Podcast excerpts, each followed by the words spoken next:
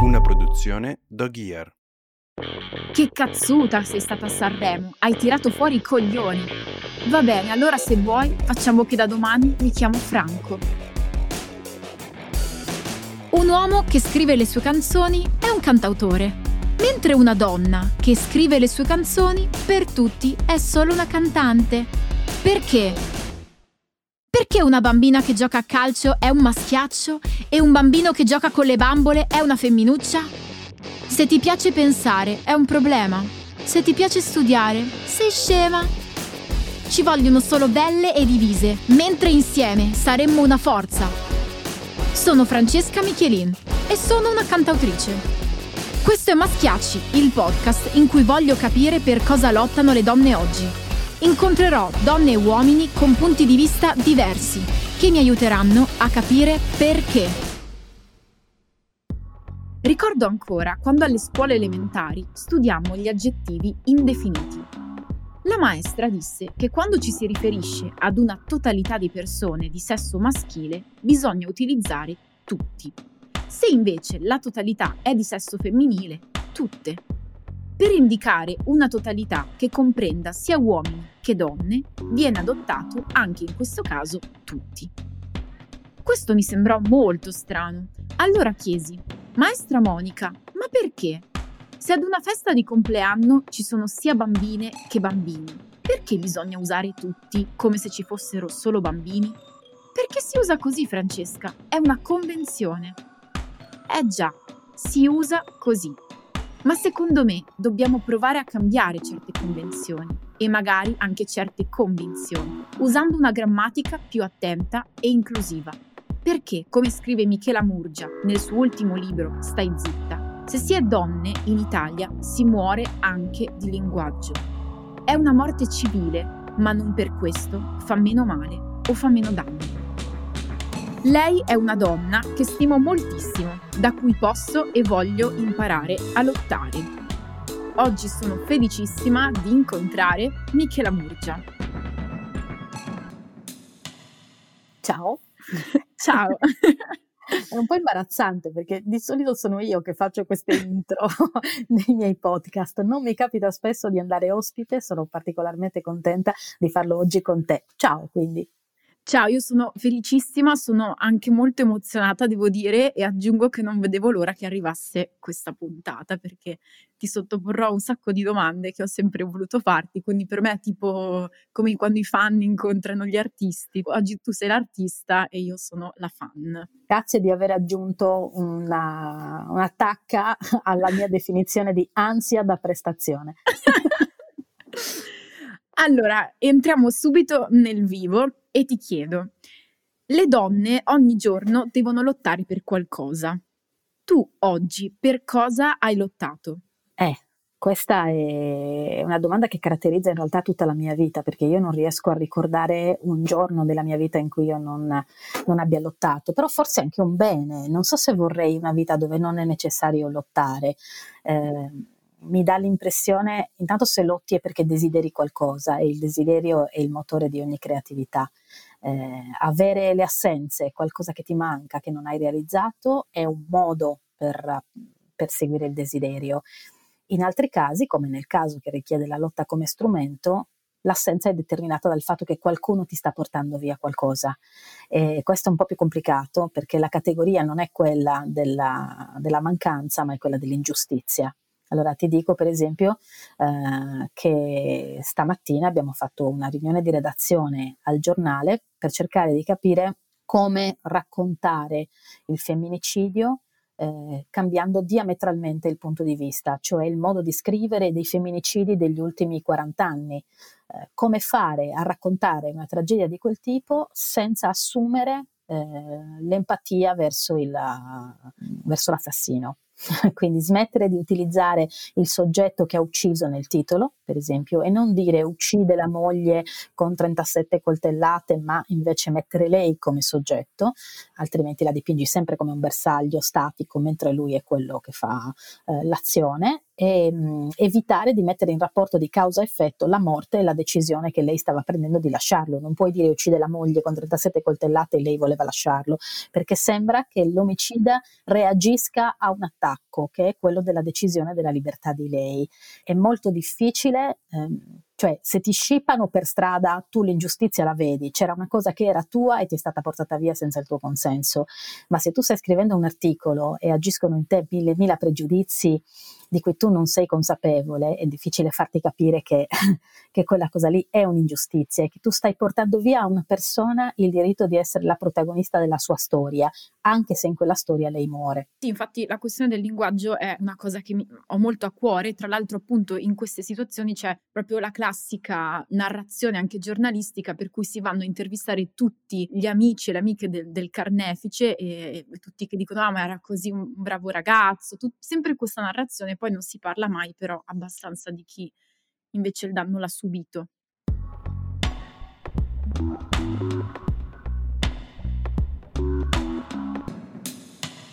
Ho riscritto la tua carta d'identità, quindi anzi, cioè, proprio è quella che uh, mi sembra anzi molto fedele.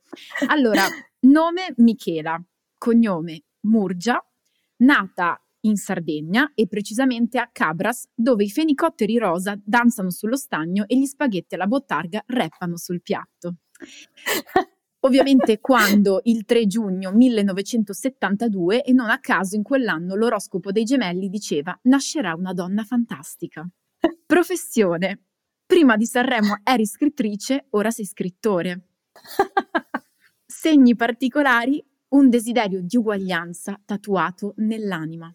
Incubo ricorrente. Sogni un noto psichiatra che ti insegue con un bavaglio. Frase ricorrente: No, non sto zitta. Hobby: scarabocchiare la foto di copertina della settimana mistica, soprattutto se è la foto del noto psichiatra. allora, è fedele. Allora, già che la eh. stavi eh. descrivendo, potevi ritoccare la data di nascita, invece proprio l'hai tirata giù sì, lì come stata, se fosse. Eh, giusto, volevo fosse più credibile possibile. Ma no, è una battuta, mi porto felicemente ai miei 48 anni e spero, come dire, di accumularne il più possibile, anche perché, come ricorda sempre Chiara Valerio, l'alternativa è peggiore. Il, um, il riferimento alla, il cambio di sesso è interessante perché sai che Elsa Morante voleva essere definita scrittore, no? E, ehm, naturalmente Elsa Morante questa frase la diceva negli anni 60, eh, quindi certo. eh, nel frattempo sono passati 50 anni. Quello che diceva Elsa Morante in quel momento, mi permetto di interpretarla, tanto è morta, non può lamentarsi, è, è che scrittrice non era il femminile di scrittore, scrittore voleva dire uno che fa letteratura, una persona che fa letteratura, scrittrice voleva dire una che scrive romanzi rosa. Quindi quando lei dice questa cosa fa un discrimine preciso e la stessa cosa fa una, una maestra d'orchestra che si rifiuta di farsi chiamare direttrice ma vuole essere chiamata direttore perché lo sa anche lei che maestra non è il femminile di maestro, maestro è il grande regista, maestro è il direttore d'orchestra, maestro è il, il virtuoso del pennello o di qualunque altro tipo di arte o artigianato, maestra è la maestra. È un problema grosso, è veramente... Sì, ma se nessuna donna di prestigio si prende la briga di far Esatto. diventare prestigioso il femminile, perché mai una ragazzina di 14 anni dovrebbe eh, pensare che quella professione è sua? Se tu continui a far declinare il tuo nome al maschile, continui a mandare il messaggio di stare occupando il posto di un maschio e che presto o tardi quel maschio tornerà a riprenderselo. Esatto, io sono pienamente d'accordo ed è una battaglia per cui anche mi spendo molto, tant'è che proprio, mh, esempio molto pratico, dovrei laurearmi, speriamo, mh, in tempi brevi, e c'è il famoso problema perché io mi laureo in conservatorio e quindi eh, mi propongono maestro di musica. E io dico no, io voglio che sia scritto maestra di musica. Ma per lo stesso motivo, cioè, ed è per me è, è un incubo. E allora ho detto no, ma scrivete maestra di musica, non me ne frega niente, punto. Ecco. Ecco, beh, inutile dirti che se fossimo una di fronte all'altra non impedite da questa pandemia ti salterei addosso e ti leccherei la faccia tipo cane, proprio dalla felicità, perché questo è quello che sogno di sentir dire.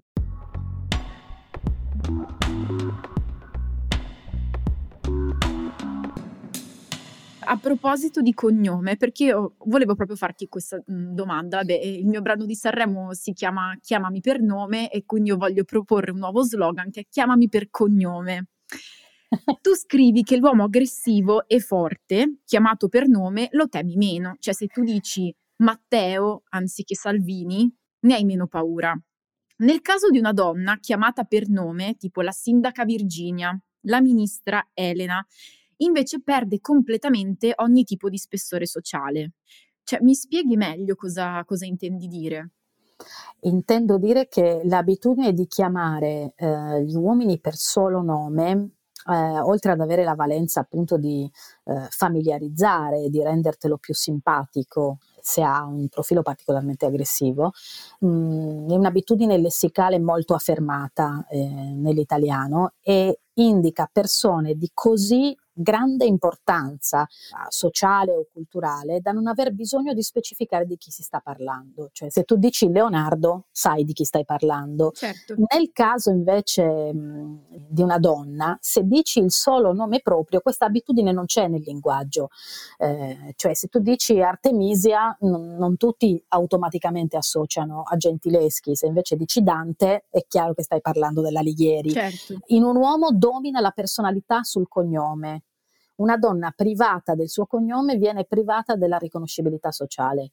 Per cui se tu dici Anna o Maria, sono tutte le Anna e tutte le Marie possibili, è, l'identità che connota non è quella dell'individuo. E questo è un, problema, è un problema serio, nel senso che quando in un contesto pubblico persone che non hanno con te un rapporto di confidenza si permettono di ridurti al tuo nome di battesimo, in realtà eh, ti stanno riducendo nella percezione di chi ascolta.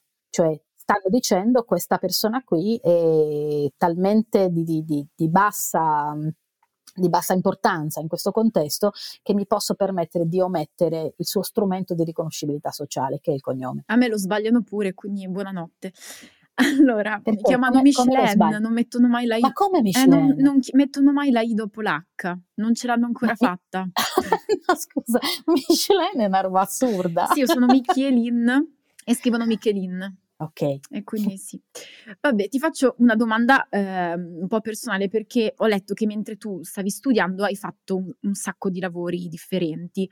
L'operatrice di un call center, portiera di notte, venditrice di case, insegnante di religione e poi sei diventata scrittrice. Tu da piccola però cosa sognavi di diventare? Eh, felice pensavo di diventare felice, nel senso che non associavo il mio divenire a una professione, ma a uno stato. Che bello. Per questa ragione sono sempre stata molto uh, laica nell'entrare e uscire dai mestieri, anche perché avevo paura che un mestiere mi ingabbiasse. Ricordo che eh, io vengo da un piccolo paese, nei piccoli paesi quando la gente muore si appendono i necrologi ai muri. Sì, sì, ho ben presente. Ho scoperto che questa cosa non era vera nelle grandi città quando sono andata a vivere a Milano e non c'erano i necrologi. Cioè, come fa la gente a sapere chi muore? E, a parte questo, mi capitava spesso di vedere nei necrologi, che ne so, eh, Romano Careddu, ex finanziere in pensione o finanziere in pensione pensavo tra me, tu pensa nella vita di quest'uomo quanto lo ha definito il suo mestiere, al punto che finisce sul necrologio anche se era già in pensione e non lo svolgeva più da anni. Cioè era veramente la tua identità. Però la mia generazione è diversa perché noi siamo nati nel periodo della flessibilità dei contratti dei contratti a termine, delle certo. collaborazioni a progetto, dei Coco, dei Coco Pro, dei Coco Co, insomma tutta quella eh, giungla variegata per cui se ti facevi definire da un contratto eh, alla fine della vita mm, ti, ti, diagnosticavano una personalità schizoide perché era impensabile certo. che tu potessi essere tutte quelle cose. Quindi cosa faccio non ha mai definito quello che sono. È vero è che ho cercato così. di portare chi sono in tutto quello che ho fatto, questo sì. Sono proprio, cioè, m- m- mi vedo molto in questa descrizione. Assolutamente quello che facciamo non è che determina per forza tutto quello che siamo, anzi è il contrario. E ascolta, comunque sì, tu sei scrittrice, ma in realtà obiettivamente sei anche un'attivista e quindi volevo chiederti quali sono eh, le tre qualità che deve avere un attivista. Eh, eh, intanto sì, è vero, sono un'attivista prima che una scrittrice, nel senso che per me, la scrittura è, strum- è, uno strumento di attivismo e ho iniziato a scrivere per denunciare una condizione di ingiustizia nel mondo del lavoro e penso che eh, nessuna delle mie azioni di scrittura sia, sia, mai staccata dall'esigenza di compensare un deficit nella realtà. Non, non, riesco a pensare di scrivere una storia perché qualcuno se la lega sotto l'ombrellone, penso sempre e questa la useranno in manifestazione e questa se la tatueranno e questa tu pensa alla mia mitomania. e, ehm, le tre caratteristiche devono essere innanzitutto pazienza. C- c'è un detto in inglese che dice um, great changes requires re- revolution. Secondo me eh, è un detto vero solo in parte. Great changes requires resolution, cioè devi essere determinata e paziente. Queste sono le due caratteristiche, perché la rivoluzione in dieci minuti la fanno tutti, dieci minuti al giorno per essere rivoltosi mh, mm, tutti ce li hanno. Il problema è quando la rivoluzione richiede eh, un lavoro lento, paziente, per cui devi essere preparato. Quindi ti dico sì, pazienza, eh, determinazione e anche disciplina nello studio. Non fai nessuna rivoluzione se non capisci che cosa vuoi rivoluzionare. Quindi se parti dal tuo mal di pancia, arrivi soltanto fino alla pastiglia. Dopodiché non capirai mai da dove viene il mal di pancia certo. e a me sembra che questa cosa invece sia più importante. Quindi se vuoi fare la, re- la rivoluzione, la presa della pastiglia non basta, mettiamola così. Scusa, no, mi è venuta così. No, ma è vero, è, è vero. totale, però sì, la penso in questo modo. Ascolta, ehm, hai detto che il tuo libro Stai zitta è un libro militante che speri venga usato come corpo contundente. E io sono assolutamente d'accordo con te ma spieghiamo chi ancora non ha avuto il piacere di leggerlo ed impararselo quasi a memoria come farò io, perché. Perché eh, stai prendendo il linguaggio comune e stai dicendo quanto male fa.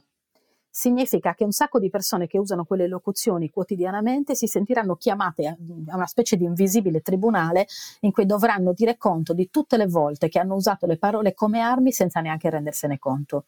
Ci sarà chi dirà è vero, non ci avevo mai pensato, per cui da adesso cambio.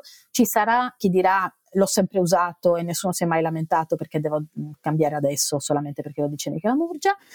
e ci sarà chi dirà a me queste parole stanno bene così e hai un problema tu. Certo. Devo dirti che i terzi, eh, la terza categoria io non la considero composta da miei interlocutori, cioè chi non vuole cambiare perché evidentemente sta dalla parte di un privilegio e sta benissimo. I, mm, le prime persone, la prima categoria, quella che dice sì, eh, è vero, adesso mi rendo conto, eh, sono miei interlocutori nel momento in cui mi leggono, ma poi non c'è più bisogno, diciamo, che, che ci parliamo, perché nel momento in cui ti accorgi che quella posizione può essere la tua, stai dalla mia, non discutiamo più.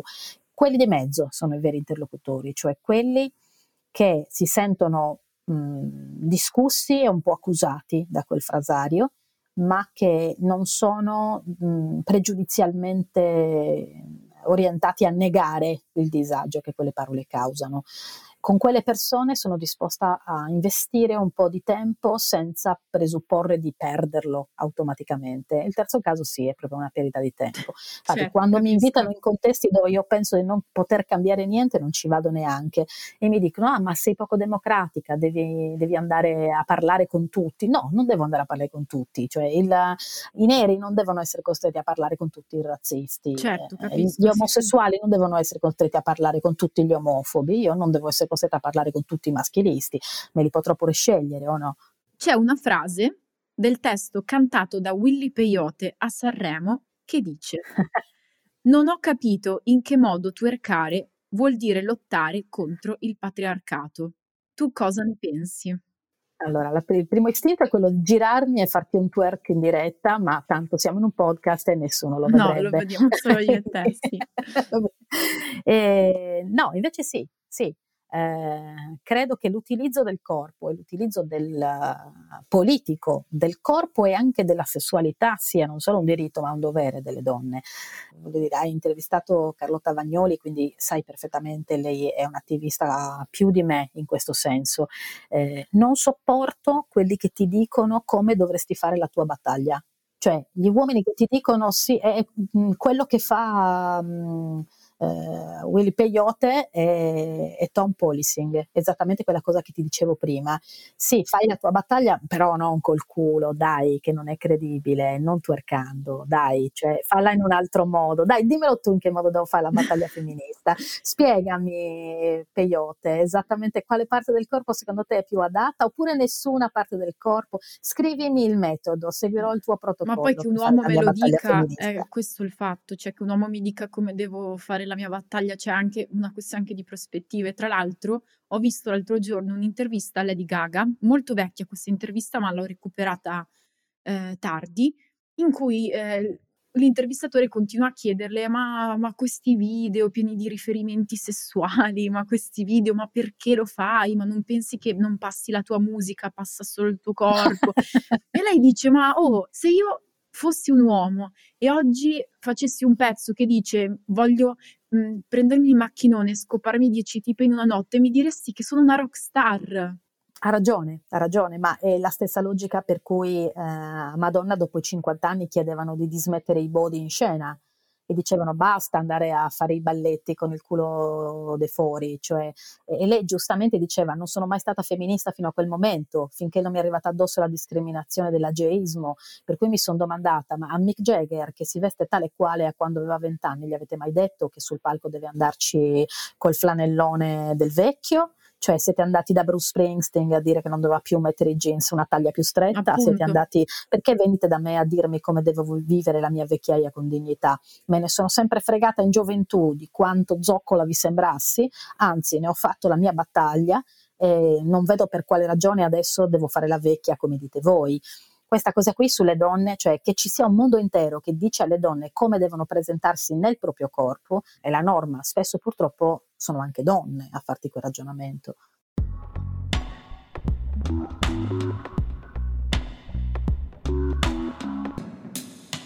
Ascolta, a proposito di questa cosa, ti propongo un gioco adesso che si chiama Frasi allo specchio.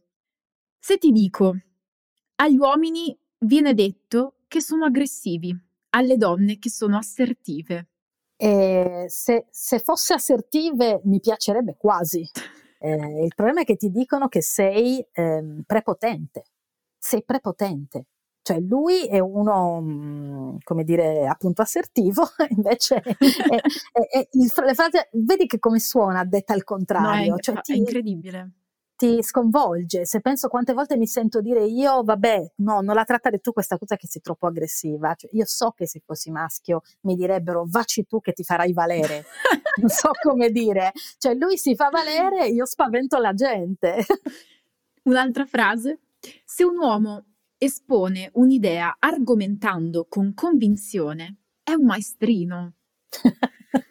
Senti come suona maestrino, incredibile è orrendo, tant'è vero che nel linguaggio in cui tu vuoi, nei contesti in cui tu vuoi dire esattamente quel concetto per un uomo, lo lasci al femminile.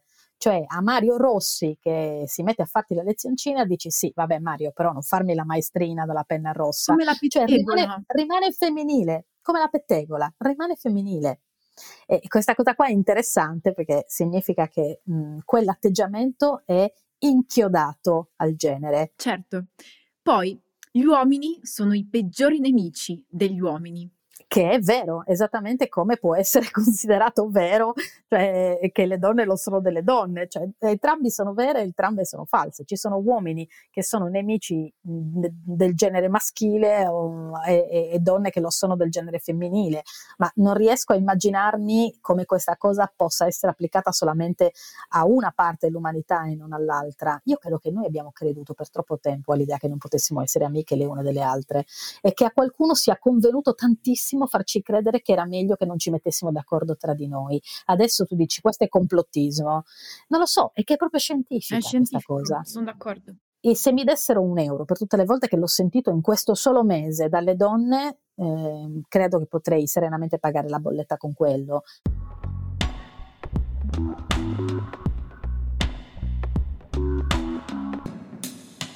Mi spieghi un po' che cos'è il minchiarimento? Il minchiarimento è la traduzione italiana geniale di non sappiamo chi perché qualcuno attribuisce a me, ma io l'ho imparata da Giulia Blasi che a sua volta dice non è mia, ora chiunque l'abbia inventata ha poca rilevanza, ormai è di tutti, è patrimonio comune. È la traduzione italiana della parola mansplaining, che è la crasi tra uh, men e explain, cioè gli uomini che ti spiegano le cose. Eh, è l'atteggiamento tipico dei maschi che eh, all'interno di un discorso in cui sono presenti delle donne si rivolgono alle donne in modo paternalistico, spiegando anche cose che ci sarebbero tutte le premesse per supporre che quelle donne sappiano già, non dico meglio, ma quantomeno altrettanto. Questa cosa mi succede mille volte, ormai sempre meno, però mi è successo anche di recente, era una cena in cui eh, c'erano delle persone, a un certo punto mi dicono tu di dove sei, io ho detto sono sarda e la persona che era a fianco a me che mi ha detto ma devi leggere assolutamente Grazia Deledda perché è veramente incredibile come questa donna sia stata dimenticata per anni, cioè questa persona pensava che io a 48 anni facendo lo stesso mestiere di Grazia Deledda e pensava che io non l'avessi letta. Cioè, adesso io dico, eh, capisco che tu ti senta così superiore a me da pensare di suggerirmi la scrittrice sarda più famosa, però c'è un problema di sottovalutazione della competenza femminile che è una vergogna. Cioè, l'idea che se c'è un maschio presente saprà spiegare meglio di qualunque donna eh, qualunque argomento è appunto la chiave del mansplaining. Ti può capitare di vederti spiegare appunto dagli uomini come devi lottare l'8 marzo. Eh, io ho avuto uomini che mi hanno spiegato l'allattamento. No. Te lo giuro. Eh, sì, perché poi adesso sto per, cosa, sto per, dire una cosa, veramente tosta da dire, però sì. ci sono gli uomini cosiddetti emancipati che dopo secoli in cui non gliene è sbattuto niente dei figli che mettevano al mondo perché i figli erano delle madri e non si sono mai azzardati neanche a cambiare un pannolino, adesso siamo nel periodo dei padri performativi e quindi hai eh, questi padri che sin dall'inizio dalla sala parto in cui tengono la mano escono e ti dicono abbiamo partorito. Eh, eh, e ti fanno poi tutte le spiegazioni sull'allattamento, ti fanno le spiegazioni, cioè tu li senti parlare e ti convinci veramente che sia uscito dal loro proprio utero il figlio e ti dicono anche no, guarda che non è così perché tu gli vorresti dire guarda tutto quello che vuoi, io capisco, però questa cosa qui che stai facendo si chiama appropriazione. Cioè certo. l'idea che tu, mh, mm, che tu scambi per parità una cosa che invece non può essere parificata perché quell'esperienza appartiene soltanto a chi la fa. Tu puoi affiancarti, puoi rispettarla, puoi condividerla, ma non puoi sovrascriverla. Quindi nel momento in cui pensi di spiegare a una madre, a una donna, che cos'è la maternità, che cos'è il parto, che cos'è eh, ragazzo mio, cioè. Però io non c'entra, però io volevo dirti questa cosa, dimmi se ho sbagliato, ho comprato l'asse da stiro soltanto perché nella foto del prodotto c'era l'uomo che stirava e non la donna. No, questa, è, questa, è, la prova che il pink washing funziona. Eh, è uno capito. strumento utile di marketing. Sono stata vittima, infatti. No, allora, io sono contrarissima a stirare, non, si, non, non, lo devono fare né i maschi né le femmine.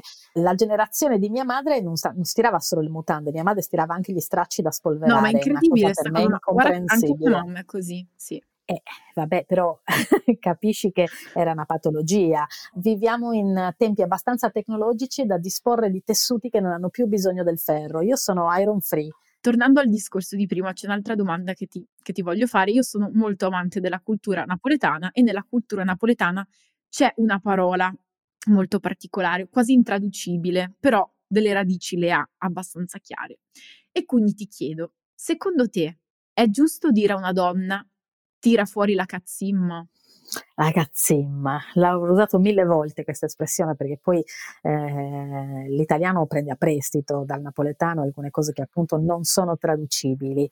Eh, sì, è giusto, nel senso che quello che voglio dire quando dico queste parole sono sessiste, non sto dicendo che tutti quelli che le usano sono sessisti, sto dicendo che quando le usiamo dobbiamo essere consapevoli del retaggio che si portano dietro e che in certi contesti rafforza il sessismo. Te lo dico con franchezza, se tra eh, amiche intime da 25 anni a una cena al terzo bicchiere, mentre stiamo parlando di quello che ci è successo nello scorso weekend, una dice all'altra, Madonna, però che puttanone che sei.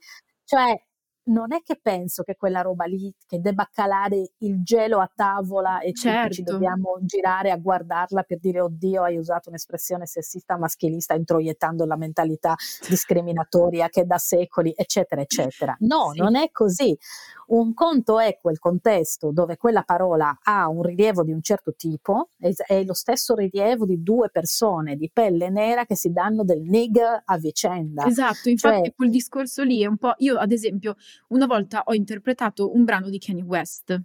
Sì. E non ho usato la famosa N-word, non l'ho voluta sì. usare, ho detto io sono una mh, mm, donna bianca non voglio usare questa parola perché non è giusto, non è giusto. però lui la dice, lui la, la, ce la usa per se stesso nel suo pezzo, cioè ovviamente è una persona nera eh, che ha un, tutto un certo tipo di cultura ed è giusto che la dica, cioè è un po' quella cosa lì secondo me anche. Se due gay tra loro si chiamano frocia a vicenda, è un, dire, è un, loro diritto, è un modo in cui le comunità discriminate si eh, appropriano, si riappropriano dei termini della discriminazione e li risemantizzano.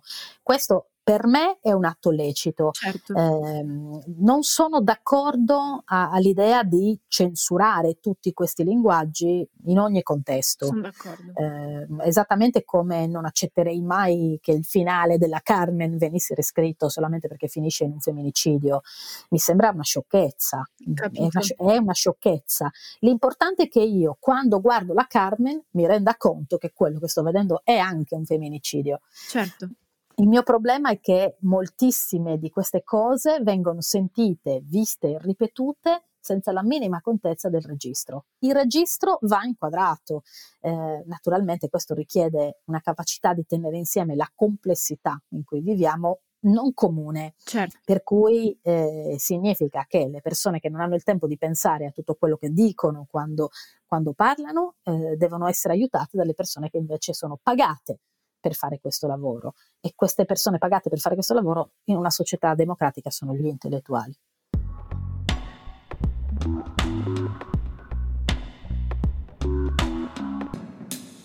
Mi piace sempre parlare di fiabe.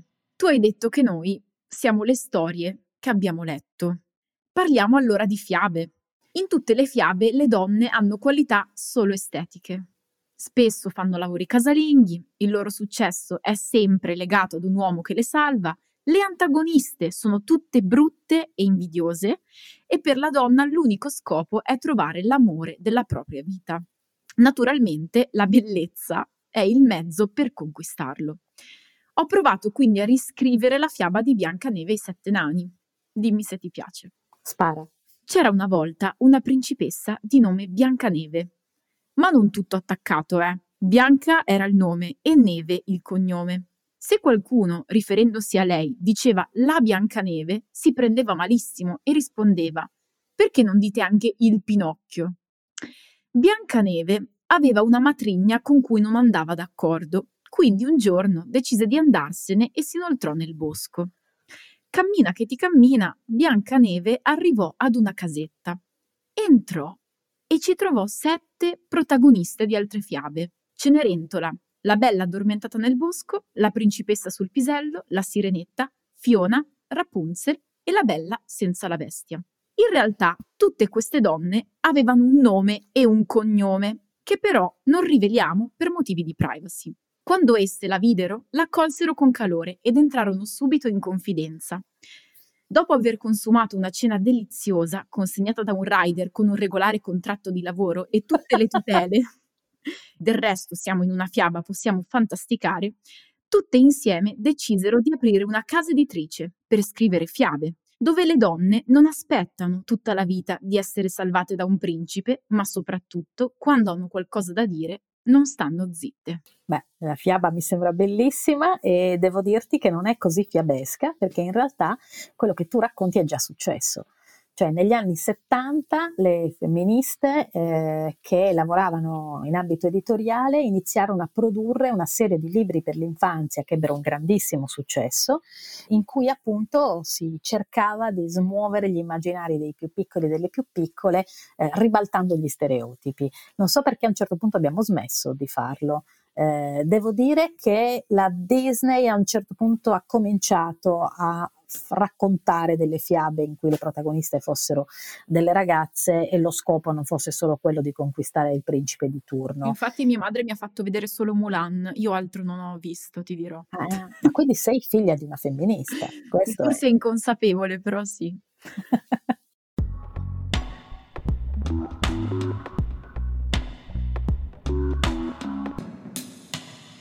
Ascolta, ti voglio salutare con un'ultima domanda. All'inizio ti ho chiesto per cosa hai dovuto lottare oggi. Quindi per chiudere ti chiedo, per cosa speri di non lottare domani? Eh, sono da così tanto tempo con la corazza della guerra che se domani smettessero tutte le guerre non saprei cosa fare. Beh, è bellissimo rispondere così però.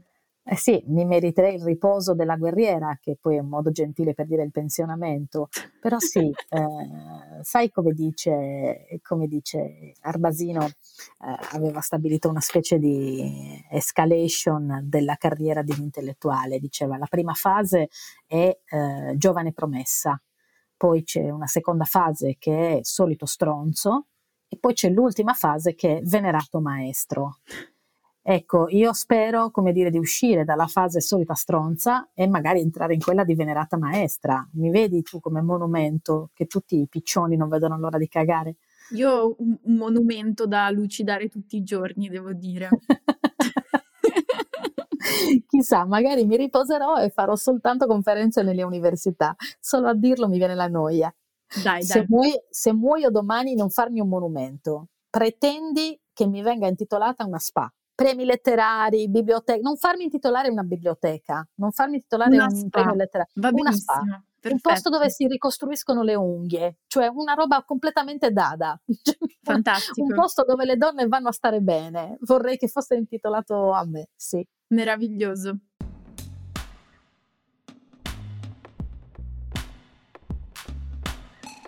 Sono molto molto felice di aver fatto questa bellissima chiacchierata con Michela Murgia, che più che una chiacchierata è stato un viaggio, un vero viaggio attraverso le parole eh, che mi ha portato anche a riflettere su cose su cui non mi ero mai posta alcun problema o comunque cose che non avevo mai approfondito così tanto e devo dire che forse è stata la puntata di Maschiacci che fino ad oggi mi ha in qualche modo emozionata di più per il semplice fatto che lei per me è un mito, anzi una musa. È sempre stata un po' una musa per me, quindi quando sei di fronte a delle persone che stimi e che segui da anni, rimani sempre un attimo ammutolito, non sai che cosa dire, non sai come intervenire, hai sempre paura di dire qualcosa di sbagliato e quindi devo dire che è stato proprio un piacere ascoltarla e imparare tanto. È meraviglioso vedere una donna, un'intellettuale, una scrittrice che sa essere inclusiva, è una persona coraggiosa, quindi una persona estremamente umana, una persona di grande cuore che ha saputo mettersi